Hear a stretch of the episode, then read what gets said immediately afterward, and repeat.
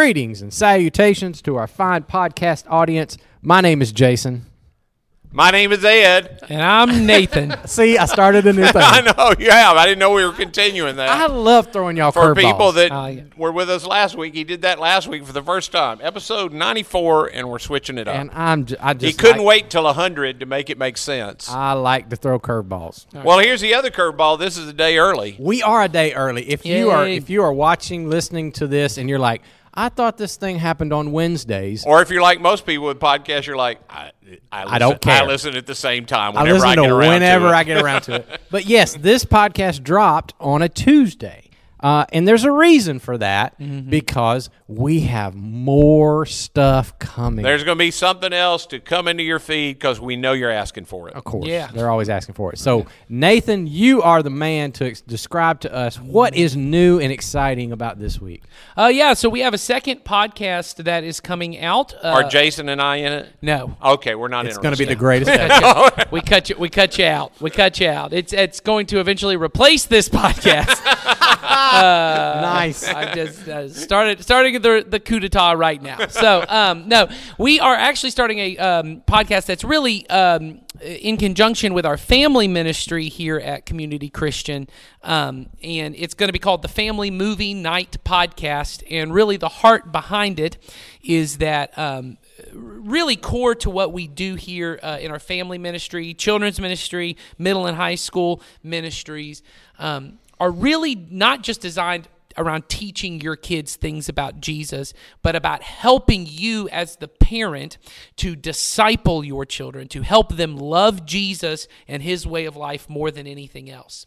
And we know that key to that is your relationship with your children and the amount of influence you have with your children. And so, we know key to that uh, uh, all key metrics towards a child's uh, psychological emotional spiritual development is the kind of stability and connection they have in a family unit.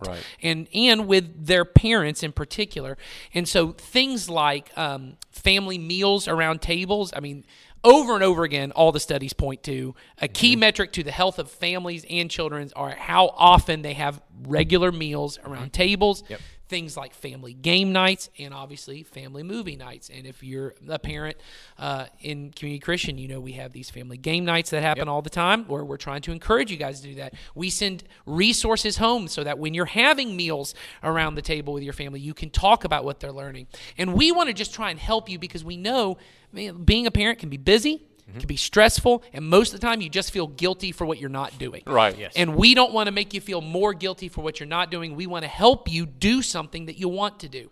And in our world where everyone has their own individual screens, we know a shared movie night experience as a family could be a great thing where you all put your own devices away. Mm. We watch the same thing together and we can talk about it. And not just to have fun, but to be able to have meaningful conversations because movies are a great way, stories are a great way to talk about issues that can be emotional, can be sensitive, uh, can just be personal to them in a safe space where this is not real life Mm. and you can engage with it. And so, what we're doing is this movie podcast, and you'll hear more about it. We're going to be taking basically different movie recommendations that we'll suggest to you because we're encouraging every family to have one movie night a month. Okay. And then we're going to try and give you recommendations so you don't have to sort through content. But then we're also going to try and give you handles of things to talk about while you watch it. Awesome. And so Now, is there going to be one particular movie per podcast, or is it? sometimes uh, so i know that the the first one because this the episode that's releasing this thursday is really an introductory you'll get to know uh, the host of the podcast and um kind But of, it's not me and Jason. it's not you and jason no. Thank goodness. no uh, i will tell you for those of you who do the online live stream and, and you are we're used to seeing uh, Donnie Dorsey on our virtual lobbies, and you've been missing seeing him. You got to come to the the the mo- family movie night podcast. He's going to be a regular part of that. All right. Um, so Love yeah, some Donnie. but sometimes one movie, sometimes a lot of movies. We're starting with holiday movies. Everybody loves Christmas movies, so boy. we'll be having a lot of fun. Classic Christmas movies or new stuff? A stuff? little, a little bit of everything. We got. I'll tell you, the first Oh, movie is. Home Alone. So, Okay. Oh, that's which classic. my kids were insanely excited about. It's probably their favorite movie of all and time. And the second one will be Die Hard. yeah, that's right. That's right. So there you go. There's that whole debate on it whether it's a Christmas I know. movie. You know. Oh, it's a Christmas movie. Okay, good. And I see what side you fall on. There you go. There you go. All right, so you guys uh, who are in our podcast feeds, and and is it going to be on YouTube as well? It'll be on YouTube. Same And- channel. Yeah. Same channel. So just if you're subscribed, you're going to get it in two days. You're going to get that in your podcast feed, and you can listen to it or you can delete it. You can just Or yeah, mm, just buzz on around. past it. That's Yeah, right. Absolutely. But we think it'll be helpful to you, especially if you're a parent. So, all right, thanks for Or doing if you just don't know about movies and you want to. hey, if Yeah, you're you just, just a movie watch a lover, movie, yeah, yeah. it'll be great. So, all right. Or you're just a a, a, a a fan of Donnie. well, If you just too. like Donnie and you want to hear Donnie talk about super stuff, fan. super fan of Donnie. Yeah. You just want to see. I'm a big fan of Donnie, so Okay. I am I'm too. very I love excited. Donnie. I'm a too, am a big fan of Donnie. Who doesn't? so. All right. We got three things to do today. Two questions, and then we've got something special at the end of the podcast. So we're going to make the questions. These are kind of rapid fire questions. These- Lightning round. Kind Bam. of. They're not. They shouldn't take. They're long. not doozies. They're. Snoozies. I don't have another word. I wouldn't call it that. I would just say I think we're going to be able to. They're pretty, they're just pretty quick answers. I All think, for right. most Okay. these. Get to it. We've made fun of them enough. That's right. All right. All right. So uh, they were sent in by listeners. And uh, by the way, I haven't said this in a few episodes, but if you want to send a question to us, there's a link in the description, podcast feed, and on YouTube. Click it. Send us a question. You can do it anonymously. You can tell us who you are. We will answer it on the podcast. First question Can you recommend a good book on spiritual warfare? No. no. There you go. Quick answer. We all of all three of us when we talked about this, we all said that we have not found one that we just thought was really Yeah, I found I've read some before that I go, oh, that's an interesting point. That's an, but that I would just recommend as, hey, take this and this will give you everything you I need have to know. I have a book, and you all mentioned it. I'm not going to mention it because it is not entry level reading. And I made that mistake about 15 years ago, giving it to a friend of yours uh, to read, and uh, that didn't go well. It's it's a great book. It helped me figure some stuff out, but do I know a good one that would I'd recommend? No. no. That one's about 800 pages. I mean, I think honestly, then it's not a good book. not for most people. I don't know what you're looking for out of it, but I mean, I I don't mean this as a sarcastic answer, but the Apostle Paul writes a lot about spiritual warfare in the Bible, and I mean, I think I don't know what you're looking for, but the I. Well, to say he writes about it, he alludes to it. Well, yeah, but that's what I mean is everything that we apparently need to know about it, he's already written. I do think that's true. And so I think um, from the nature of uh, that that our enemies are not flesh and blood. It's not our job to be against human beings, but that there are other forces at work, and that primarily the way the way that we defeat them is through prayer and self-sacrificial love. And if you are if you are praying, if you are engaging with God in that way, and you are you are focused on loving other people in a cross-like, Christ-like way, I th- I think you're I think you're in the right direction. I had one of my mentors, counselors, friend, what he was all of those, say to me years ago, people are never the problem, people have problems. Hmm. Mm. People are not. That's the great. problem, Ed. People have problems. Yes. That really when I finally let that sink all the way in, people are to be loved and they have problems. Hmm. They are not the problem. Hmm. well, all right.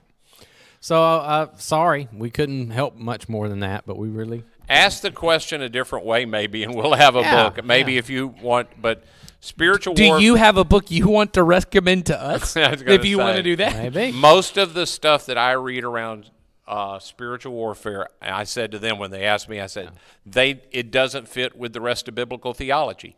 It comes off. It has a little bit of a uh, sci-fi feel. to It has sci-fi either to it or witchcraft Yeah. a little bit. Oh, bit. yeah, it yeah. feels not Christian to me.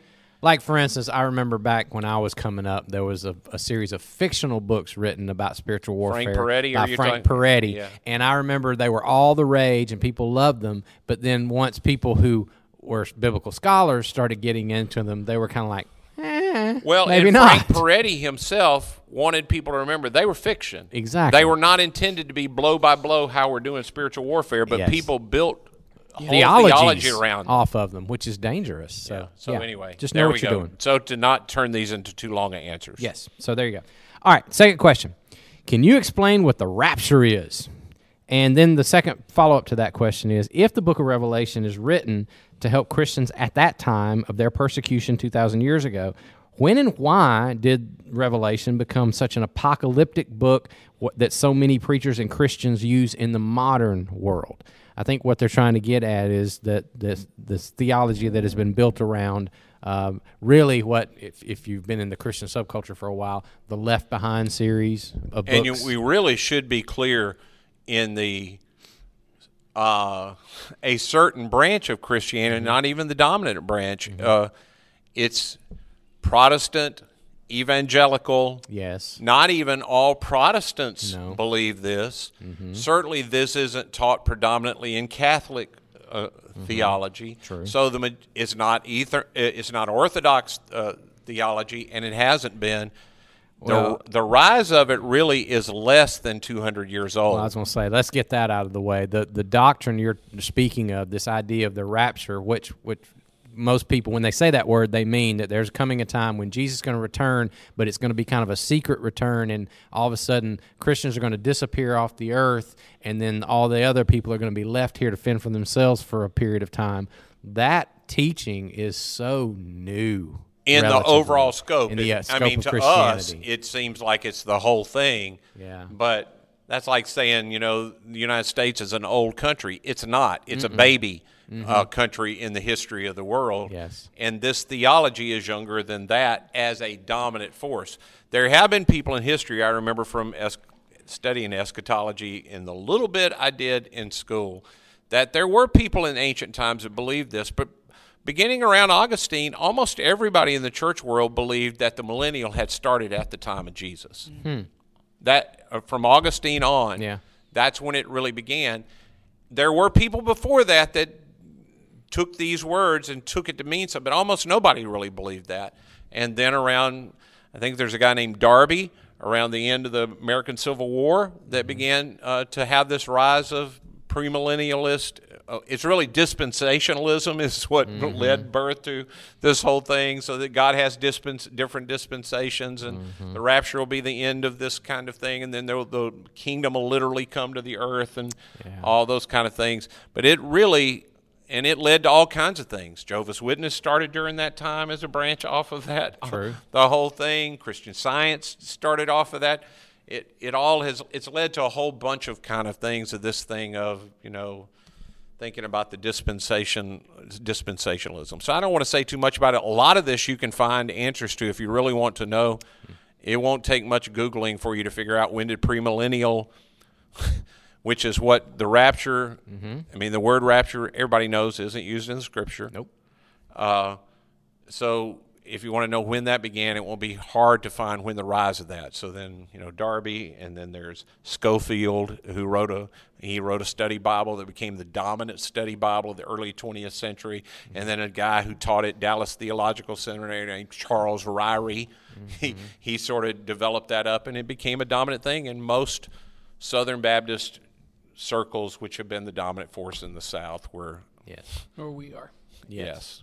So that kind of answers your question of how that teaching has built its way into common, or I shouldn't say common because it's not common to everybody, but No. in certain circles of American Protestant Christianity Yeah, these but certainly the churches I grew up with. I mean, I went to some churches when I was a little boy, and it always felt like scarce stuff to me. In fact, Donna, who's been with me since the start of this church as a staff member, she was the first person I hired administrator around here. She and I would joke about there was this song called "I Wish We'd All Been Ready," and not the DC Talk one. No, it's I the mean old- the early, original. the early '70s one. Larry Norman. and there was a whole movie around that that there was a point where you sing that song people literally getting snatched up and they'd show it at every youth night and we all had to get ready because the rapture was coming and mm-hmm. you know then there was the late great planet earth that was written and that was going to happen when that happened and then and then we got the left behind series in the early 2000s and And so, interestingly enough, you grew up in a church like that. I grew up in a church that was 100% against that. sure So, but we would both had said we came from pretty much the same Exactly. branch of Christianity, but there was even uh, disagreement within those two. We had the So- charts on the wall with the dispensations of the we- history. We- We had all of that stuff. And there'd be dragons in these, and I, and as a little boy, I was like, "Oh my gosh!" Yes. So that's a short answer to a probably much more nuanced question, but that that does kind of get you where I think you were asking for. Yeah, where did it rise up? You Yeah. can certainly find it. It's Yeah. it's mid 19th century. Definitely. And if you want to know more about that, I mean, we can, there's not much more we can say about it. Right. No, I don't. Not we without- are we are not well versed in it because we're we, we, We don't not- believe We it. don't. I say it's Yeah, not we what we buy it. believe in. So I've not done a ton of research other than that. yeah. Yeah, and I don't want to get too snarky about it. No, I don't either. I That's the don't want honest to be. truth. I don't want to be. Because uh, people who do, I'm not saying they're No. not Christian. No, I don't. I don't either. no. Yeah. It's just not us. It's not us. That's not a. Yeah, I think. I think if you listen to enough of these podcasts, you know how we see God's activity in the world and what's hap- what what He is working towards and what will come about at the uh, coming of Jesus. I'll just leave it at that. Yep. Right. So, all right. Um, last thing we're going to do today is going to take us to the to the end of today's episode. Uh, is a follow up from what you heard us talk about on Sunday. So on Sunday we did uh, a little bit in our services, both online and in person, about some local ministries that we are supporting to help do good and bring God's kingdom into the world right here in our little corner of it, right here in Coweta County and the Yeah. surrounding areas. And so today, uh, as a bonus to what you guys saw and heard on Sunday, we're going to show you a little bit of an extended interview from one of those partners. So, uh, Ed, I guess you'd be the one to set this Yeah, I'm one up. okay. You know, in this series we're in on Sundays called Upstream, we're talking about we want to work upstream with problems that are in the world. So we started talking about working upstream with in the money that we've been blessed with and how we invest that for the kingdom of God. Oh, there's a guy and his wife in our church, uh, Hank and Shelley Arnold, who started a ministry a few years ago in our county called Coweta Force. And uh, it's an acronym, which anybody knows me knows. And Hank, I'm on their board, so I should know this. I am a board member at Coweta Force. I do not remember what Force stands for, but it's about recovery. And We're sorry, Hank. I know. Man, we're I sorry. am not. Friends of Recovery and something community empowerment or something like that. That sounds exactly Yeah, I think that's what it every single and Hank knows this, and so when he watches this, he'll know it. At every board meeting, they have more acronyms they talk about, and I at every one I go, I don't know what that means. If I'm supposed, so anyway, thi- it's about recovery. It's about helping people in recovery. Uh, it is done. I mean, it is such an amazing Yes. ministry Yes. in our is. community that uh, we're thankful we get to partner with them, and uh, the partnership they have with us is amazing. Listen to this; you're going to enjoy it very much.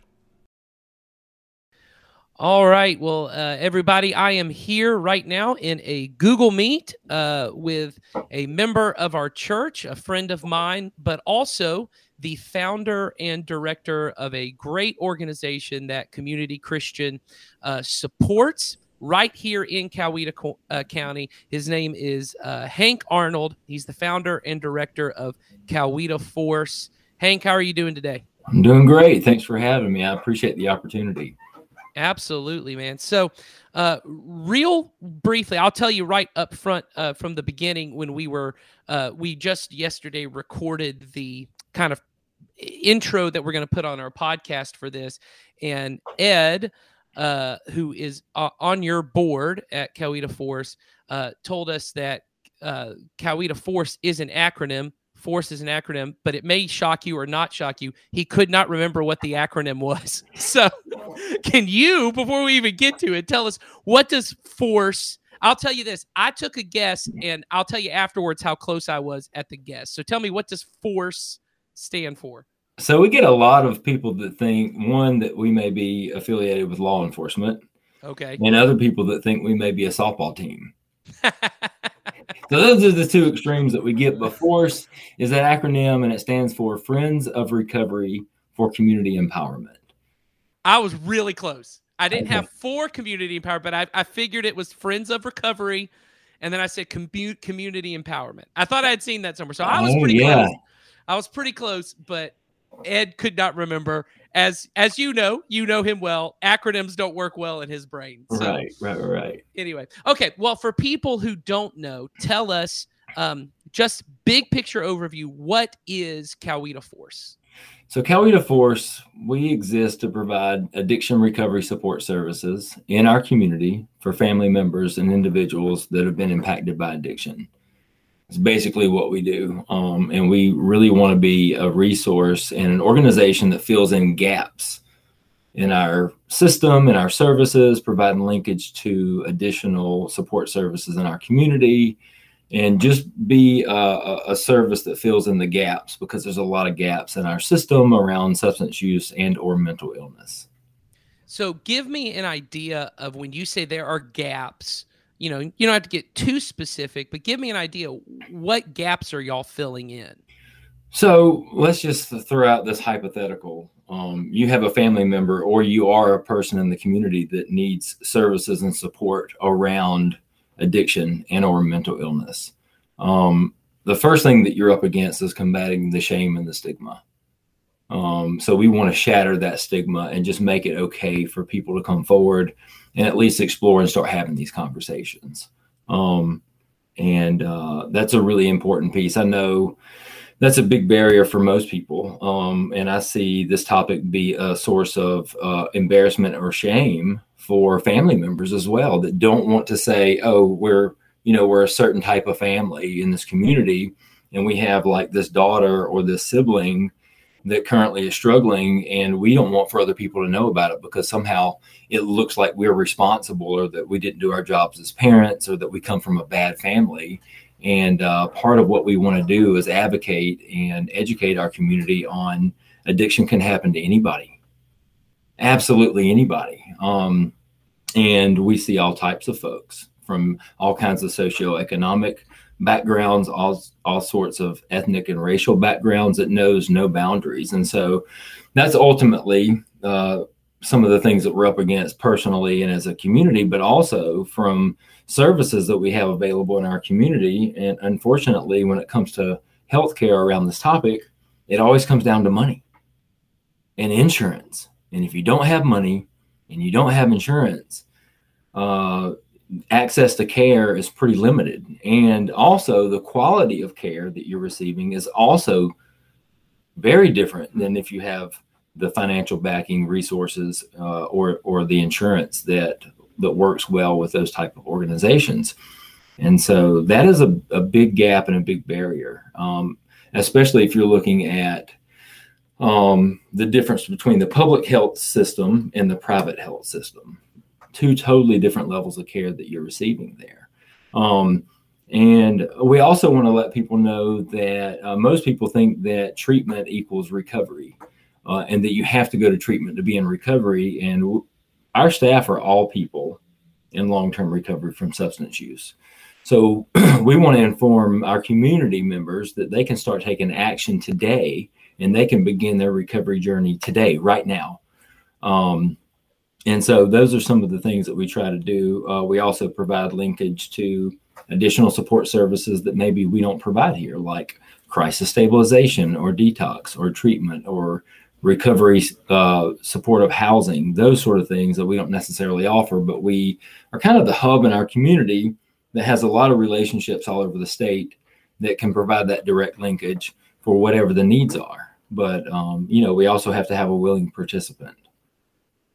So, uh, where did this idea come from, Hank? I know a little bit about your story, but for people who don't, um, tell just briefly a little bit about your story and and, and how um, working in recovery and helping people in recovery led to the creation of Coweta Force. Yeah, so you know, as an organization, what is in our, you know, what's what's driven our personal development and our personal growth has ultimately been the platform for which we get to show up and be an organization. Um, so I'm also a person in long-term recovery, and what that means for me is I haven't used alcohol or any other substance uh, in nearly 12 years.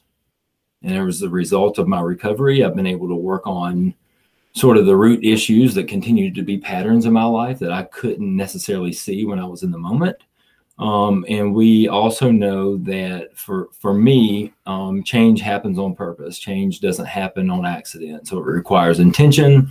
It requires daily effort and energy. And for me, it required a it, it required a community of people that understood that had been there, that had done that, and wasn't living that way anymore. Uh, I'm also a returned citizen from the criminal justice system. Um, and when I got into recovery, I had quite the colorful background. I like I like to use that word colorful because it is. Um, you know, in 2014, I received a full pardon from the governor of all of my prior criminal history, and I received a full restoration of rights, which is, you know, redemption. Um, and uh, it was it was you know those things no longer follow me, uh, which is which is pretty awesome. Um, so ultimately, that is sort of the heart of our mission is just to be a resource and a support. Because where do you go get help for something you can't talk about with anyone? Where do you go and get accountability, daily accountability, um, for a topic that you're not having a conversation about? You know, the hard conversations. And we we we believe that it lends credibility to our community because we all have sort of this background and this past that we have been there and we have done that and we have overcome these obstacles in our life through the uh, support of uh, others in our community. So uh, we, we think that that peer support model is really important. In 2013, I went through a training through the Georgia Council on Substance Abuse, and it was really um, tr- promoting this peer support model um, meaning that people that have lived experience in recovery have value. Um, people aren't teaching what we experienced in active addiction in school. And even if they are teaching it, it's just a class. And so our our past has value. You know, uh, our previous experience has value. It allows us to be empathetic with people in a way that a lot of times, if you haven't had that experience, it's tough to call on a time in your life if you've not identified with a specific situation. It's tough to really support somebody through that. It doesn't mean that you can't. It just means that we have more credibility because of our, our past experience. So all of our staff, with the exception of Shelly, the deputy director, are people in long-term recovery. So five of us are in recovery from substance use. So, I, and I and I can hear it a little bit in in the way you're talking about it, Hank. You talked right from the beginning that this idea of of shame being being one of the the, the biggest enemies against recovery and being able to be in recovery and then you say this this thing and i was writing it down in my notes here of saying that our past has value that that by its nature is is an empowering statement. Can you talk about that that for someone who comes in and i come in and maybe i'm feeling ashamed how do i work myself to a place and how and i guess the better question is how does coweta force help me to move from a place of shame to a place of seeing my past has value and i can be a part of society empowering others does yeah. that make does that question yeah. make sense? Yeah. So one of the the parts that we do, we've been really intentional with our space, how it looks, how it feels, how it smells, um, the furniture that we have here, the color on the walls. We've been very intentional and very detail oriented in how our space feels. Um, and so one of the things that that we really feel passionate about, and it goes right along with our mission, is creating a safe space for people to explore options. Um, and you know, when I'm sitting in my office, knee to knee with somebody that may not know my story or may not know my background or may look and say, "Oh, he's got on a button-up shirt and a pair of khakis, and he's the director of this organization." He doesn't understand where I've been or what I've been through. Um, and it's not really a competition on who blew who blew their life up the most, but I can identify with some experience on for instance, we're Tuesday mornings. We we're we're in our county jail for hours mm. a week, and when I'm in that county jail, um, they allow me to bring in my projector and I do a slideshow and education and a presentation. I have before and after pictures. Like I have mug shots over here, and then I have like photos of my family and the life that I have today. Um, and those pictures are very, very telling because um, because of my past experience. And so part of what that did for me, because I had somebody in my life early on that really did that for me, that I would look at and I was sort of judging my insides by their outsides Mm. and thinking that um, there's no way that this person understood or had lived this previous life um, and are now successful in their recovery and living their life. Um, there's no way they could possibly understand. Um, and so when, when I share some of my story and some of my past, I'm able to uh, just give a little bit of hope, you know, Mhm. that no matter how far down you've gone, and I believe, I mean, like the more areas of my life that aren't together, the more areas God has to to to to work with and to completely turn around. You know, when I got into recovery, I surrendered everything because everything was just it was horrible. Right. So my surrender process and my, my level of desperation coupled with the surrender that I experienced early in recovery, it became really easy to give it all up because it was all not going well Mm. you know um and it's almost like the the more of a mess my life is the more work can happen and the more miraculous turnaround can come about and you know part of uh what we also like to do is connect people to their purpose and to their passion right Mhm. and i know that i would say man a large part of our church are people in the recovery community i mean a large part I Mhm. would say it. Um, I would say a, a, a, a minimum thirty percent. I Mhm. would say Mhm. of people that uh, go to our church, go to community Christian, or people in the recovery community. And you take that group of people that have had an experience with recovery, and what you have is a group of people that are willing to freely share that information and freely walk alongside somebody and freely just be available for individuals. And the payoff for me is watching it happen in their life, you know, and it doesn't always happen, but it never gets old for me. I could I could watch that all day long. Mm. Uh, because what happens is I get caught up in my day to day, and I have responsibilities, and I have family. And I woke up this morning at uh, seven forty five and took my kids to school, and this becomes my routine. And it's really easy for me to forget what uh, January 2010 looked like for me. Right. And it also keeps it really fresh working with folks walking in the door. And when I see the miracle happen in their life, and when I see the change happen in their life, it, it, it reminds me of the change that happened in my life and it gets me really excited. So, um, connecting people to their purpose and to their passion and letting people know that their stories do have power and uh, helping them understand and, and be able to tell that story with purpose, power, and passion to help the next person out. Yeah. So, Hank, try and paint a picture for me. Um, if I'm a person who f- figures out I'm I'm at a place I need help, and I'm coming to Coweta Force, what does the experience look like for me when I come to Coweta Force? What is it that you guys are going to do for me? Well, um, the first thing you're going to get is a warm welcome, Mm.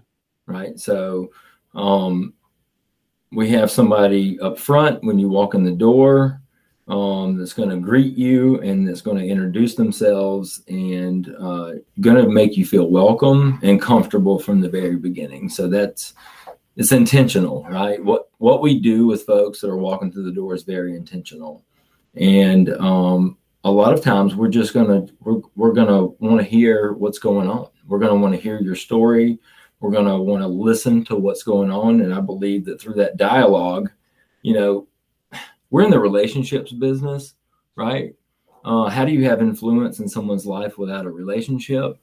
Um, and um, so we're, we're we're strategic in in in in the relationship and building trust and building in uh, the the uh, the uh, the safe place to be vulnerable. And a lot of that comes through a dialogue, um, through sharing our lived experience and identifying with people with the things that they have going on. And uh, you know, we have people come in. I mean, they're just in all kinds of different places. Some people are just maybe considering. You know, you'd be surprised at the people that just show up because their wife found us on the internet or they like our Facebook page and see what we have going on. And they have some things going on and you know people are like hey i'm just here because my wife told me i needed to show up. Like what are you guys about? And so really whatever gets people in the door is fine.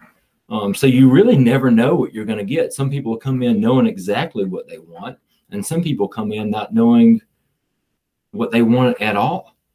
Um, and so we really just want to build in and find out one of the questions that we ask and it takes people back is um, how can we serve you? You know, because usually in situations around this topic, you're going into places and they're saying, This is exactly how it is. You have to do this, you have to do this, you have to do this. And if you're not willing to do those things, you can't can't be here.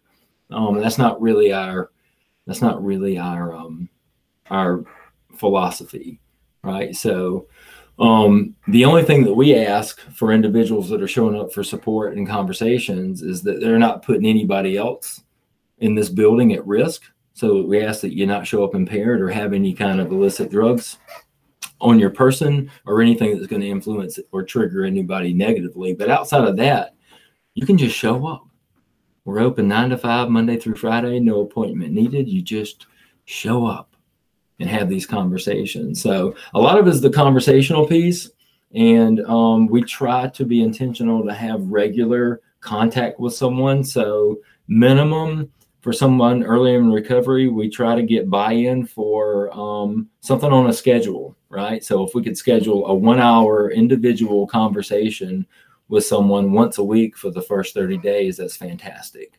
And we can just figure out number one what their goals are what's getting in the way of their goals and also assessing for like what types of recovery capital do you have? So when you think in terms of recovery capital uh, you think about most people hear capital and they think finances.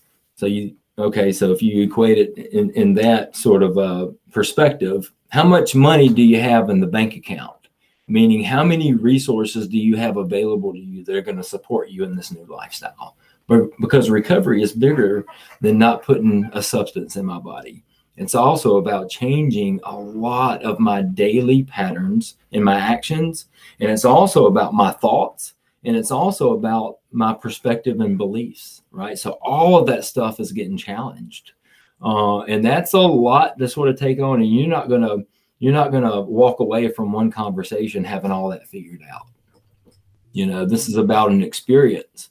And so ultimately, we're trying to create a safe place for community members to have an experience uh, that motivates them to continue moving forward. So, Hank, you uh, described uh, Coweta Force as kind of a hub uh, for the recovery community and for people who are trying to um, to step into the recovery community, what are some of the resources that you can help connect people to through Coweta Force? So, we aren't associated or necessarily affiliated with anonymous programs, and I know that uh, you guys get this because you guys allow anonymous programs to meet at the church. Um, but we provide a space for anonymous programs to meet. Now, not all of our meetings are not or are anonymous programs, but we have 22 support group, group meetings a week at this facility. 22. And some of those are 12 step anonymous programs, and some of those are non 12 step programs. So we also believe in multiple pathways to recovery. We don't believe that um, everybody gets well and maintains their recovery the same way. So we want to offer a variety of resources and a variety of support services so that people can just kind of figure out like what's right for them. And a lot of our individual conversations with people is us maybe making recommendations for additional support services that is offered here in this building. So we do that. We also um, we have family support groups. We have uh, community member uh, forum support groups where community members can show up and ask questions. We uh, have a lot of opportunities for community members to be involved, be it people in recovery or just interested allies. Um, so we have that component, but we also have the component in our county jail where we are establishing relationship with people in that setting, which means that they're going to be more likely to come and see us when they're released. So we have a lot of people coming to us from the county jail that are needing housing options, maybe food, maybe clothing, um, those types of services. We also have uh, resume building, budgeting. We also have uh, linkage to employment, career, and education opportunities. So all of those like sustainable things. That's the empowerment piece. Is that you know we can walk you through those processes, and we have these services available. Uh, and it's kind of formulating a plan that fits the individual's needs and what they're going to be willing to commit to. So those are some of the things. We also have a lot of pro-social events and activities. For instance, on Friday we did an outdoor movie night that was open to the community.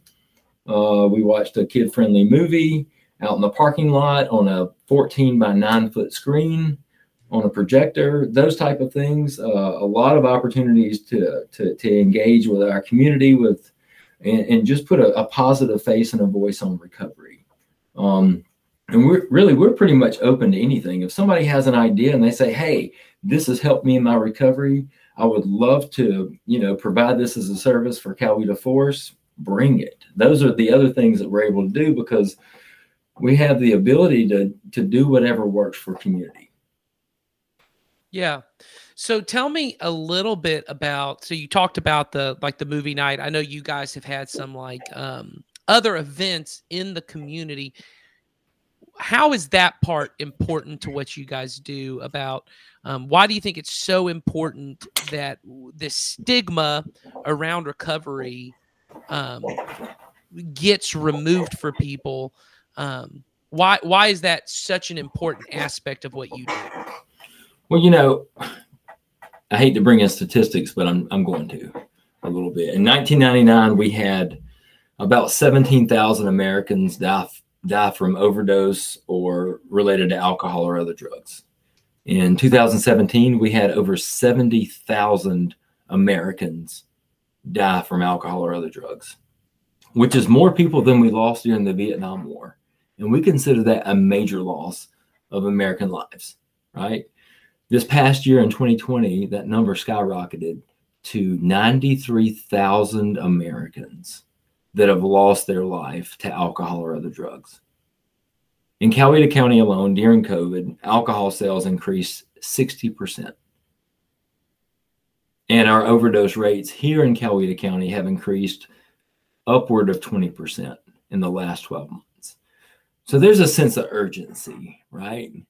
There's a sense of urgency around this topic. And I feel like because of the shame and the stigma associated with this, it doesn't have the advocacy in our public health care and our community for people, a lot of people that may have misconceptions around addiction and or recovery is that um, maybe those people just aren't worth it. Right? If there's a criminal behavior element in that, and there's some reoccurring patterns of behavior associated with that, they're really looking at the characteristics of the symptom of the issue and aren't really able to see what's going on in the heart and the minds of this individual, you know, and so the ability to put a, fo- a, positive face and a voice on recovery is also going to leverage partnerships and relationships for people in our community to care about this population. And then to also equip those individuals on, on the knowledge and resources and what they can do to contribute to the solution because there is a solution. And the more unified we get and the more educated we become as a community on this topic the more we'll realize that we can do something about it versus sitting back and just sort of pointing the finger at the problem and that and you know as well as i do that doesn't really change a whole lot of things. um, and so creating that is important. Also, the pro social events and activity are very important because and we got to have some, you know, we're social creatures. We have thousands of years built into our DNA on on connection and community. Whether we're introverted or extroverted or what our personalities are, we are built for community with other people right? And one of the biggest things that keeps people in recovery, especially early on, from showing up to these social events and activities is maybe they don't know how to have a conversation without having a substance in their body. Maybe they don't even know like what to talk about. That was my experience when I first got into recovery. I didn't even know how to have just a general social conversation.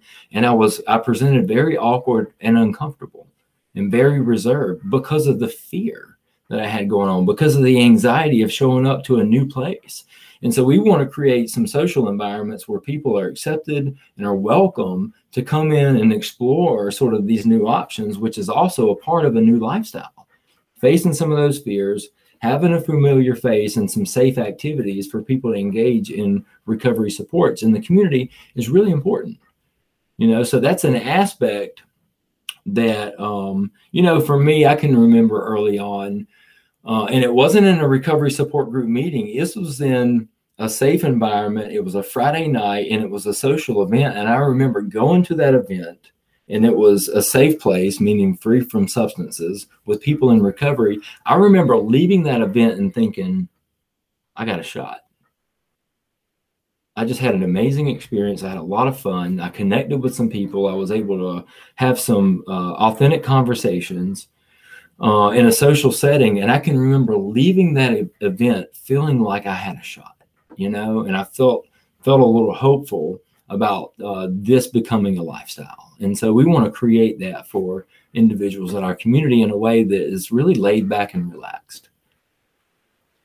So tell me some um, either stories or maybe numbers or ideas of how you guys see Coweta Force is making an impact in, in either our community or just recovery communities in general what are what are some ideas for people to get an idea of of, of what's working um, oh man there's so much work in here um, one of the things that's working is that we ask our community what they want what a, what a what a, what a concept you know asking like what's not a, what's not here that that would would make things easier for you in your recovery? What would support you better? And so ultimately, we've done some focus group with the recovery community, some listening sessions in the community where we have actually actually been intentional to ask those questions. And uh, our whole sort of what we do here is based on what is not available in our community.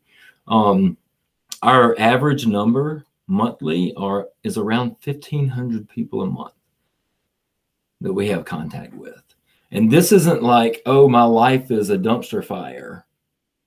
Always. These are, we're a great place to maintain long term recovery and have volunteer opportunities, service opportunity. Um, we're a great place to figure out what's next. A lot of folks that volunteer with us, uh, we've had several volunteers that we've hired as staff and been able to get trained up, and that's that's really that's really awesome. Um, I'll say what's working for Coweta Force is that uh, you know it's we're open to ideas, we're open to concepts. Um, we um, have the ability to do whatever supports someone in their recovery. Um, and so what's working for us is our community partnerships. Number one is working for us because we we, we have our lane. We have the thing that we do really well.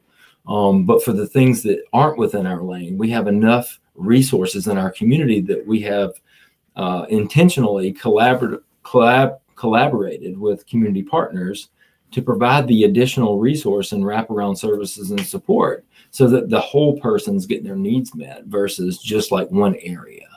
Um, so our ability to show up and ask questions, uh, we show up to every community event that's out there. We'll we'll have a booth. I mean, we'll we'll be at the Sharpsburg Market. They'll be selling like homemade sweaters and wreaths and jams. And here we are in Addiction Recovery Resource Center that is uh, passing out flyers. Uh, we have Narcan available. Uh, Narcan is the overdose reversal medication. Uh, in the state of Georgia, you can get that medication without a prescription but if you go to the pharmacy, it's going to cost you between 80 and 120 bucks for a dose of Narcan. And so we partner with Georgia Overdose Prevention and we get Narcan for free.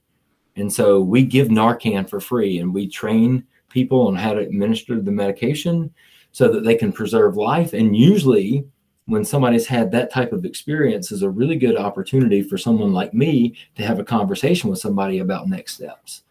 Um, our ability to um, to show up and just be that continued resource in our community is what's working for us. Um, we recently purchased a new building, which has been pretty exciting and terrifying all at the same time. Um, we're nearly tripling our square footage, um, and uh, we're going to have a lot more room and a lot more opportunity to engage the recovery community and have more resources available in our community.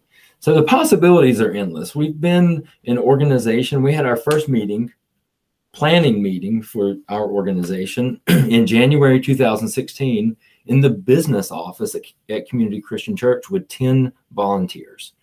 Um, and it has grown into something that uh, we never thought would happen you know? Um, so that's what's happened. This is what's happened since 2016 i can't imagine what another year or two year or three years looks like in our community. The more momentum we get the more we engage the recovery community the more that we're able to reduce the shame and the stigma and offer uh, additional resources and we have a lot of things on the horizon that we want to do and by we i mean me Shelly says, don't even talk about doing anything different because as soon as we talk about it and start putting any energy into it, it starts happening. Uh, so we would love to do. We're, we're, we're currently having conversations around supportive housing options for people because we just don't have anything for supportive community recovery housing in our community. So most of the time we're referring people outside of our community, which is really unfortunate. We have a couple of things here in our community as resources, but there there there are a lot of unmet need here around that. And I keep kind of waiting around for somebody else to do it. And it's just not happening. So that is our sort of next venture, along with the move and the build out and the renovation of our new space, is looking at some supportive housing for community members that desperately need that as a resource.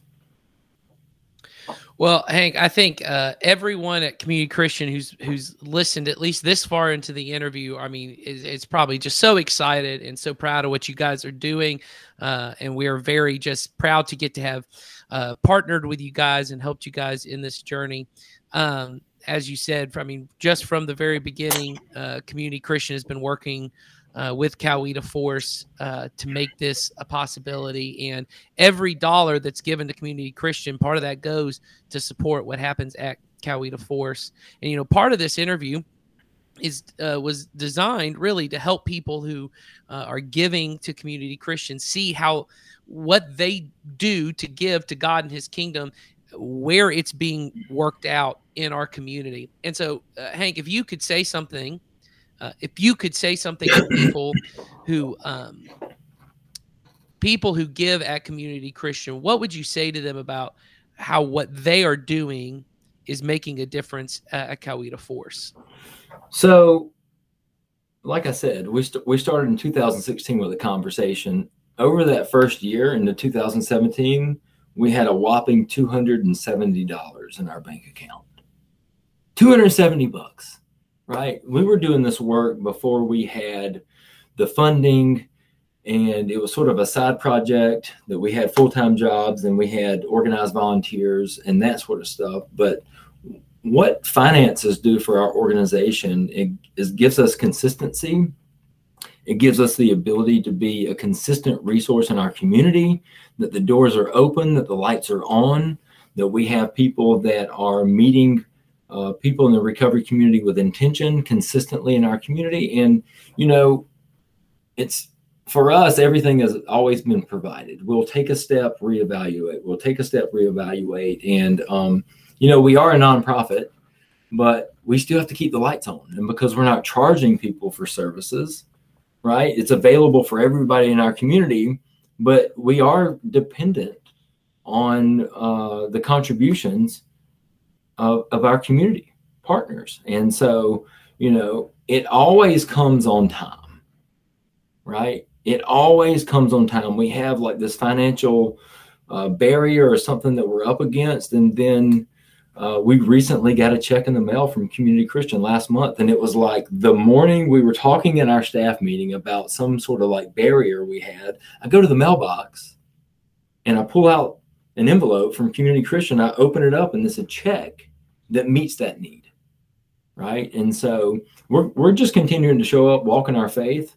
Uh, we try to be um, we are we are extremely responsible around finances because we know that that sustainability piece is is going to directly impact our ability to show up and be consistent. So I just want to thank um, thank the church, thank thank my home church for their contributions and for supporting our organization that's doing some great work in this community. Awesome. Well, thank you, uh, Hank, for all you and uh, your team at Coweta Force are doing, uh, and also just for doing this interview and taking the time to to talk to us about it. Yeah, thanks for the opportunity, and um, I look forward to seeing how this interview turns out. Uh, it's always cringy for me to like see myself um, doing an interview, but um, I'm always grateful to talk about something that's really uh, in my heart and that I'm really passionate about. So thank you for the opportunity to share our message and thank you for the support.